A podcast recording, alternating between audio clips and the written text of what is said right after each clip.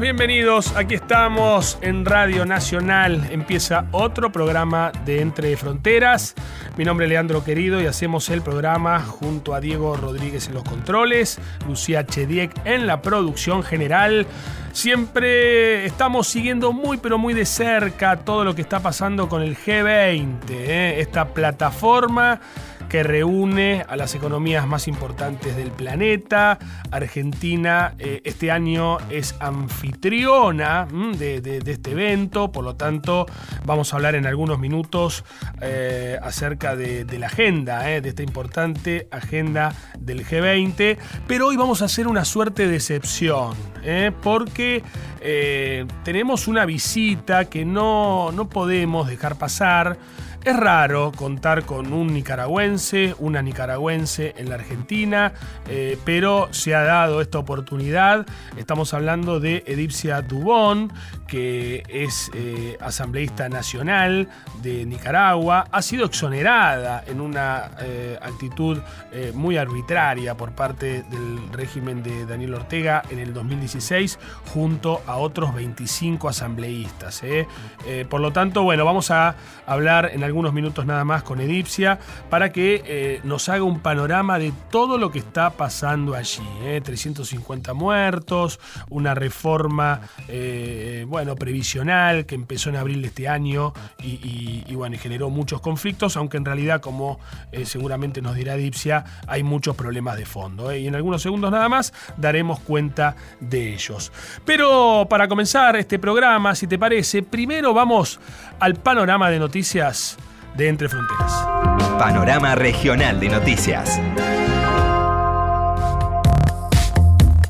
Bueno, y en el panorama de noticias rápidamente vamos a hablar de la agenda del G20. Eh, el 23 y 24 de agosto en la provincia de Salta se va a llevar a cabo una reunión ministerial de economía, ¿eh? muy importante, por lo tanto, atención salta, este programa se escucha en todos los rincones de nuestro país. El 28 y 29 de agosto nos vamos a Puerto Iguazú, ¿eh? porque se va a realizar la segunda reunión del grupo de trabajo de sustentabilidad climática, un tema muy importante, muy presente en la agenda del G20. 3 y 4 de septiembre, Mendoza, porque se va a realizar la tercera reunión del Grupo de Trabajo de Educación. Y además eh, en este marco también se van a llevar adelante otras actividades como por ejemplo el 4 de septiembre, reunión conjunta de grupos de trabajo de educación y empleo también en Mendoza, ¿no? 5 de septiembre, en Mendoza también, reunión de ministros de educación. Y el 6 de septiembre, en la misma provincia también, una reunión conjunta entonces entre ministros de educación y de empleo. Y cierra 6 y 7 de septiembre, también en Mendoza, reunión de ministros de empleo. Eh, por lo tanto, eh, bueno, Mendoza va a ser... Eh, eh, el lugar en donde se desarrollen muchas, pero muchas actividades del eh, G20. Eh, en estos días también nos hemos enterado de las repercusiones del encuentro entre el presidente Mauricio Macri y el grupo de sociedad, ¿no? de sociedad civil, que le ha elevado una serie de recomendaciones al presidente y bueno, esto ha quedado muy plasmado también en las noticias de esta semana. Por lo tanto, todo lo que tiene que ver con el G20 lo vas a encontrar aquí en Entre Fronteras. Canta que la vida es una fiesta, no hay mal que por bien no venga, ni pena que no se cure cuando cantas mi canción. Que la vida es una sola, no dejes pasar la hora y pinta de colores ese corazón. La vida es una fiesta.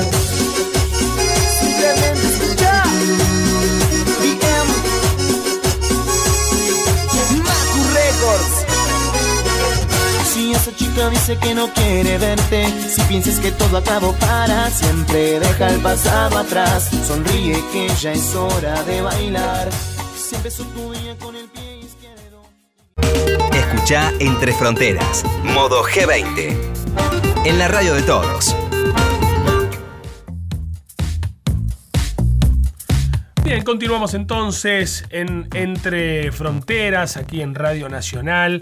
Hoy tenemos una visita de lujo, ¿eh? una visita que hay que aprovechar, porque no siempre tenemos eh, a una nicaragüense en la Argentina eh, que nos puede traer en primera persona todo lo que está pasando en Nicaragua, que no es poca cosa. Por lo tanto, vamos a recibir a Edipcia Dubón. Ella es una activista, una dirigente política también importante, joven eh, de, Nicaragua, que justamente está en la Argentina recorriendo el país, este, haciendo muchas actividades, denunciando un poco la situación que atraviesa el país. Edipcia, bienvenida a Radio Nacional.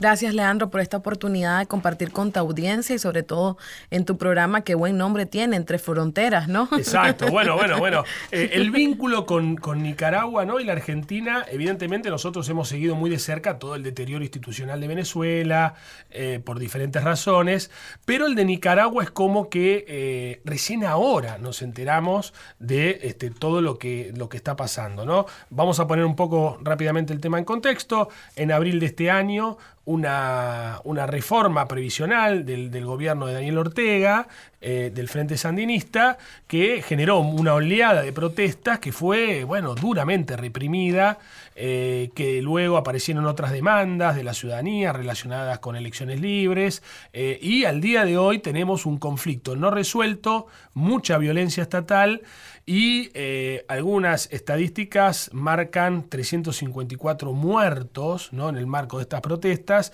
y algunas otras hablan de inclusive más. ¿no? Eh, ¿Cómo, cómo, llegamos a esto, Edipcia? Porque estamos hablando de un gobierno del sandinismo, ¿no? Digo, no estamos hablando del gobierno de Somoza, que todos todos lo recordamos como un dictador sanguinario.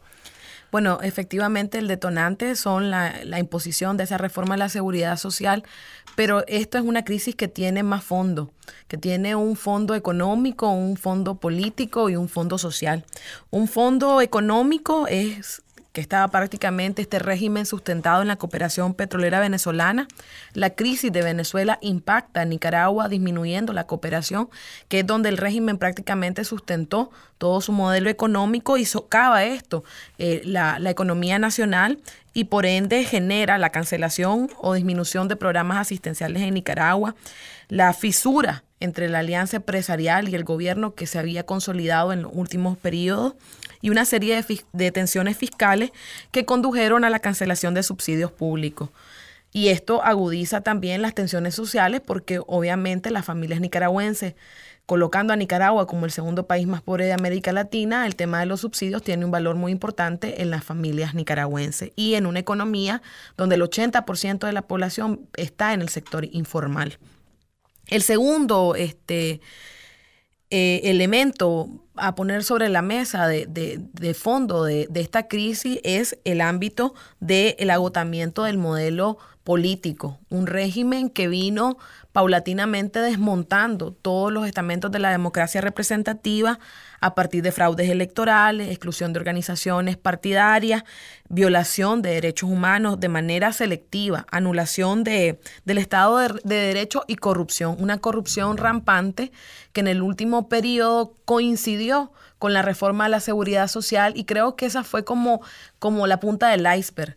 Empieza en Nicaragua toda una denuncia de cómo el régimen había despilfarrado los recursos de la, de la seguridad social en la construcción de edificios de lujo, con jacuzzi, con piscinas, que no habían redituado en absoluto al sistema de la seguridad. Entonces viene él muy campantemente y traslada el, el, la disminución de los recursos de la seguridad social a las costillas de los nicaragüenses, imponiendo una reforma que disminuye las pensiones de los jubilados porque le interponía un, una especie de impuesto del 5% a los pensionados aumento del aporte de los empleadores y aumento del aporte de las cotizaciones de los trabajadores, además de la ampliación de años de, trabajo de, de, los nicaragüenses más jóvenes. Entonces, todo eso es lo que hace que la, que la ciudadanía y sobre todo los más jóvenes salgan a la calle protesten este, de manera consciente sobre la corrupción y sobre la, el abuso del poder de este régimen y él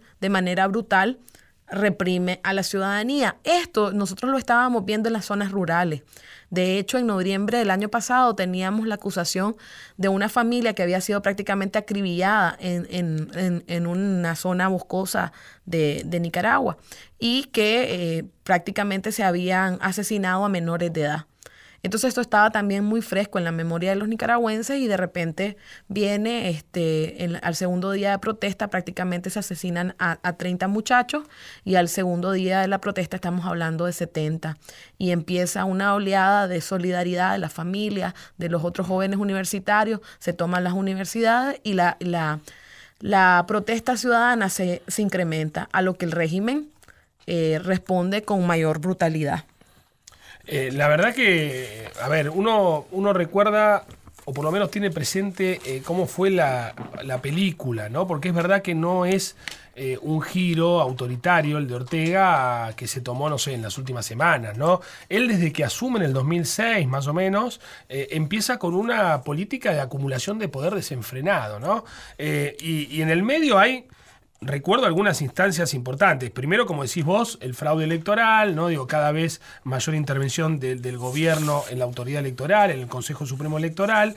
Eh, vos, a ver, eh, para que nuestros eh, oyentes te conozcan, vos fuiste elegida inclusive como asambleísta nacional diputada ¿no? en nuestro país, digo, para hacer el paralelismo, y, en un plumazo, en el 2016, la autoridad electoral como títere del Poder Ejecutivo te exoneró junto a otros 25 diputados elegidos por el pueblo, ¿no? Es decir, en un hecho sin precedentes. Yo me imagino en la Argentina que eh, mañana la Cámara Nacional Electoral determine eh, que 30 diputados nacionales de un determinado bloque son directamente expulsados del Congreso. Eh, hacer eso y cerrar el Congreso es lo mismo. Digo, después vino el tema de la reelección indefinida, ¿no? Digo, también, digo, buscando artilugios, cuando no se podía presentar en, como para una reelección lo pudo hacer igualmente. es decir, estamos hablando de una infinidad de abusos institucionales. Efectivamente, mira, para nosotros el régimen de Ortega desde el día uno empezó con eh, violaciones al Estado de Derecho. De hecho, para nosotros este, la primera elección, la del 2006, fue irregular porque hay un 8% de esa elección que nunca apareció y que hubiera determinado la posibilidad de una segunda vuelta entre Eduardo Montealegre, que era la segunda fuerza política en ese momento, con la Alianza Liberal Nicaragüense, y el Frente Sandinista a la cabeza de Daniel Ortega, desde el año 2006. Después, en el año 2008, cuando vienen las elecciones municipales, que empieza a, reconfigurarse un nuevo panorama electoral con nuevas fuerzas políticas. El régimen les corta la cabeza retirando la representación legal de muchos partidos políticos, entre ellos el Movimiento Renovador Sandinista, que era el partido en el que yo participaba en ese momento avisorando el nivel de represión y, la, y la naturaleza de este régimen, decidimos hacer una coalición grande de fuerzas políticas y de movimientos sociales para enfrentar al régimen de Ortega en las elecciones del 2011. Bueno, pero antes, en las elecciones del 2008, en las elecciones municipales, hay un fraude de casi 40 alcaldías municipales, 40 de 153. Esto es denunciado abiertamente por la OEA y por la Unión Europea y bueno, no pasó nada. Fuimos a las elecciones del 2011. En las elecciones del 2011, que eran elecciones nacionales, tuvimos nuevamente fraude, falta de conteo del resultado electoral de la lista del presidente. Y en el caso de la lista de diputados, nosotros alegamos, porque teniendo este, las actas en mano, que se había contabilizado mal y que seguramente teníamos más diputados de lo que ellos nos estaban asignando, porque ellos se colocaron con una mayoría absoluta, que es lo que les permitió después hacer toda la reforma constitucional y hacer este, la, entrega del país con la ley del canal interoceánico, que es una ley que prácticamente concesiona la mitad del territorio nacional a un fulano de tal denominado Wang Jin, que apareció de la nada, que nosotros creemos que está Ferro de Ortega, y se le entregan la mitad del territorio donde están las tierras más valiosas en términos de su capacidad productiva y su belleza escénica, dejándonos en una condición totalmente este, de, inestabilidad jurídica para esa mitad del país y sobre todo eh, violando los derechos de, esos, de esas poblaciones. Esas poblaciones, en el caso de Nicaragua, se, eh, se, organizaron y convirtieron su molestia en un movimiento muy potente, que es el movimiento campesino nicaragüense, que se ha movilizado más de 90 veces y que ha sido reprimido brutalmente también por el régimen de Ortega. De ahí a que nos destituyeran a nosotros en el año 2016, fue solamente un paso. Un paso porque él ya tenía el control absoluto de todos los poderes del Estado, ni siquiera se nos retiró la inmunidad parlamentaria, no es que nosotros fuimos a un juicio y se nos explicaron por qué se nos estaba juzgando, no, simplemente salió la presidenta del Poder Legislativo, una persona que había sido electa igual que nosotros por el poder soberano y simplemente ella anunció en cadena nacional que 26 diputados, todo, o sea, el bloque opositor prácticamente, estábamos siendo destituidos desde ese día, recuerdo muy bien, a las 11 de la mañana, ella por televisión, y que no podíamos volver a ingresar al Parlamento.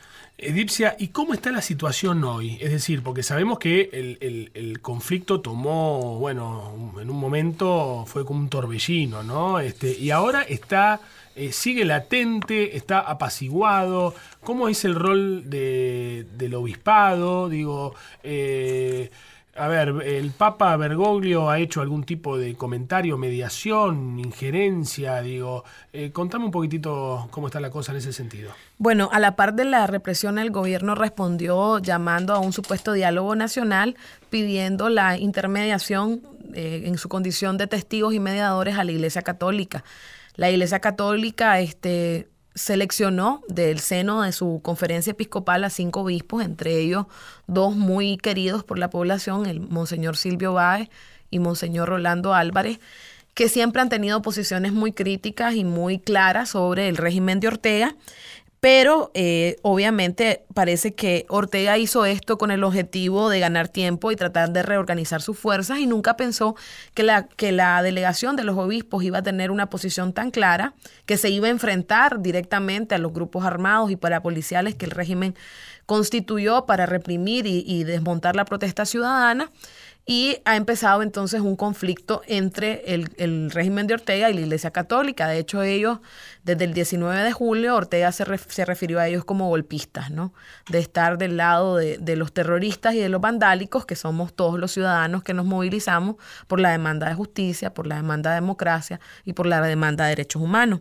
La situación es bien delicada porque la Comisión Interamericana de Derechos Humanos ha señalado que prácticamente se asesinaron 317 personas desde el 18 de abril al 30 de julio, entre ellos 23 menores de edad y hay múltiples evidencias gráficas de cómo este, los grupos parapoliciales han estado actuando al amparo de la policía con total impunidad. Y es interesante porque el secretario de la Comisión Interamericana de Derechos Humanos resume la, la situación de Nicaragua de la siguiente manera. Dice, estamos viendo una transformación de la represión más cruda hacia un proceso de represión burocrática que utiliza el sistema penal y de justicia para detener a las personas y promover procesos criminales y judiciales en su contra y mantenerlos dentro de un ambiente de acusaciones terroristas. Hay tres fases en la crisis nicaragüense. La primera fase es la represión tradicional, marcada por el uso desmedido de la fuerza de la policía contra los manifestantes. La segunda fase es la que estuvo marcada por la operación limpieza, que el mismo gobierno de Daniel Ortega puso en marcha para eliminar las barricadas en los feudos opositores y la tercera fase es la represión burocrática, que es la fase en la que nos encontramos en este momento, que es la utilización del aparato de justicia para sentenciar, condenar de manera expedita a los opositores por distintas causas, ¿no?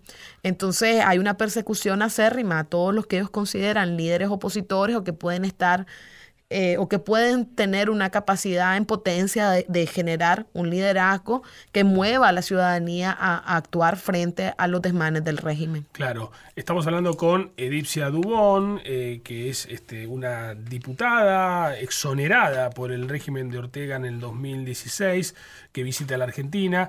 Eh, Edipcia, y hablemos un poco de de una figura que se está empezando a hablar demasiado y tiene que ver con Rosario Murillo, ¿no? La, la, la bueno, primera dama, vicepresidente, digo, eh, porque eh, todos la ven como una suerte de... Eh, eh, de la señora de Macbeth, ¿no? Es decir, allí está como siempre eh, instando al, propio Daniel Ortega a no ceder nunca, ¿no? Se la ve como que está con un rol, eh, bueno, muy, muy, muy marcado, ¿no? Con, en, dirección a continuar con la represión, no dar el brazo a torcer, etcétera, etcétera. Bueno, Leandro, antes de hablarte de Rosario, sí quisiera aclarar que en el caso nicaragüense nosotros solamente tenemos una cámara no tenemos las cámaras como tiene. exactamente. Entonces, que es todavía más dramático el hecho de que nos hayan destituido de esa forma y que en el año 2017 la Unión Interparlamentaria Mundial desde Ginebra señaló la violación de los derechos políticos de los que estábamos siendo sujetos los nicaragüenses y la violación del derecho de los electores, porque al final es el pueblo el que nos eligió para representarlos, no, no fue la presidenta de la Asamblea ni tampoco el presidente Ortega. Eso es, creo que es un tema bien interesante para poner sobre la mesa. Rosario Murillo eh, es un personaje eh, polifacético, se puede decir en Nicaragua, en el sentido de que en la década de los 80 se le conocía nada más como la esposa del comandante y como eh, una mujer que tenía inspiraciones poéticas y participaba en grupos culturales. En este nuevo periodo de Ortega en el poder, se le vio marcadamente con un interés de participar activamente en política y de ocupar puestos de decisión de manera eh, con, una sed de poder a nivel tal que en el periodo anterior, del 2006 al, 2011, eh, prácticamente esta señora eh, no tenía ningún cargo y ella se inventó un cargo para poder figurar en, la esfera burocrática del Ejecutivo, nombrándose secretaria de, la, de comunicación de la presidencia. Y desde ese espacio ella empezó a acumular poder, a controlar a los ministros de, de Estado del país y se miraban este videos donde ella los regañaba y les pedía cuenta de sus actuaciones eh, se notaba su, voluntad de ir asumiendo cada vez más espacio, pero nunca imaginamos pues que realmente íbamos a estar en una situación donde ella se presentara como vicepresidenta de la República. Esto fue muy sorpresivo, pero también marcó la naturaleza del régimen, un régimen con una voluntad dinástica porque no solamente se ve a Rosario Murillo en el escenario público, sino también a todos los hijos de Daniel Ortega. O sea, la mayoría de los hijos han, han asumido cargos de dirección de todas las empresas que fueron financiadas y constituidas con la cooperación petrolera venezolana. Y hay cuatro que figuran más en la escena pública que han viajado a, cumbres importantes con cargos de cónsules especiales, de cancilleres en funciones y que uno se queda con la boca abierta porque obviamente está frente a un nepotismo de Estado y sobre un abuso de poder. Y en el caso de, Rosario, ha empezado una dinámica del policía bueno y el policía malo. Ella juega a ser la policía mala, a tomar todas las decisiones y, es la que es responsabilizada por el pueblo de Nicaragua de las malas decisiones. Y Ortega aparece como que fuera el policía bueno tratando de resolver muchas veces los problemas. Para mí, en lo personal, yo considero que esa es una estratagema que ellos han construido para eh, mantener esa esa lógica de, policía bueno y mm. policía malo y resguardar un poco la imagen mm. del famoso comandante. Claro. Edipsia, por último, quiero preguntarte, ¿cómo ves una salida a este conflicto en lo inmediato? Digo, ¿qué, qué impresión tenés de cómo puede desencadenarse la cosa? Para mí estamos en una situación bien complicada porque el señor Daniel Ortega, como decimos en Nicaragua, se subió a una escalera muy alta al asesinar a tantas personas y por las cuales tiene que rendir cuenta, pues porque al final no solamente es el presidente de la República, sino también es el jefe supremo de las Fuerzas Armadas y de la policía. Si los grupos parapoliciales no están bajo su mando, tiene, tiene también que rendir cuenta por incapaz de poder desarmarlo. Y si están bajo su mando, tiene que rendir cuenta porque son órganos que no corresponden al, al Estado para actuar, ni están llamados para actuar para asesinar a la ciudadanía nicaragüense. Entonces, eh, para mí es una situación compleja. Creo que la salida va por la vía internacional y por la vía diplomática y por eso es muy importante la acción que los gobiernos del mundo y sobre todo en los espacios hemisféricos puedan desarrollar. Y yo aprovecho para agradecer al gobierno de la Argentina a través de su embajadora Paula Bertol en la OEA, que han defendido con ahínco la democracia, los derechos humanos y han acompañado al pueblo de Nicaragua en esta demanda. Y yo creo que esa es la ruta, la ruta de utilizar los espacios hemisféricos, los espacios de la democracia, tanto a nivel hemisférico y a nivel global como en Naciones Unidas, que permitan que, podamos encontrar una salida lo más pronto. Bien, Edipcia Dubón, eh, nicaragüense, economista, eh, política, contando aquí en primera persona eh, lo que está atravesando su país. Muchas gracias, Edipcia, por estar aquí en Entre Fronteras y, bueno, esperemos que rápidamente eh, Nicaragua se encauce ¿no? por la vía democrática. ¿Mm? Gracias a ti, Leandro, por esta oportunidad y un saludo a todos los oyentes. Entre Fronteras, modo G20, con Leandro Querido.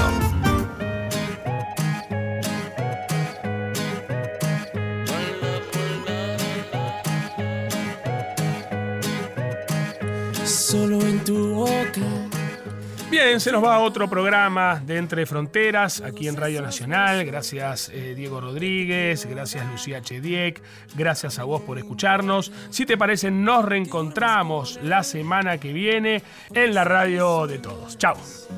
Con poderme ver, mujer, ¿qué vas a hacer? Decídete pa' ver si te quedas o te vas. Si no, no me busques más. Si te vas yo también me voy. Si me das,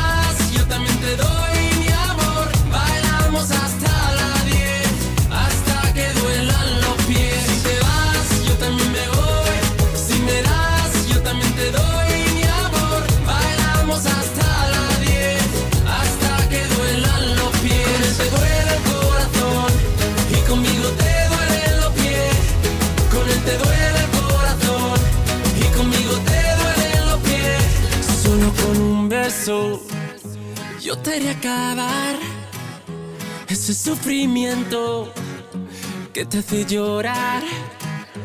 A mí no me importa que vivas con él, porque sé que mueres con poderme ver, mujer, ¿qué vas a hacer? Decir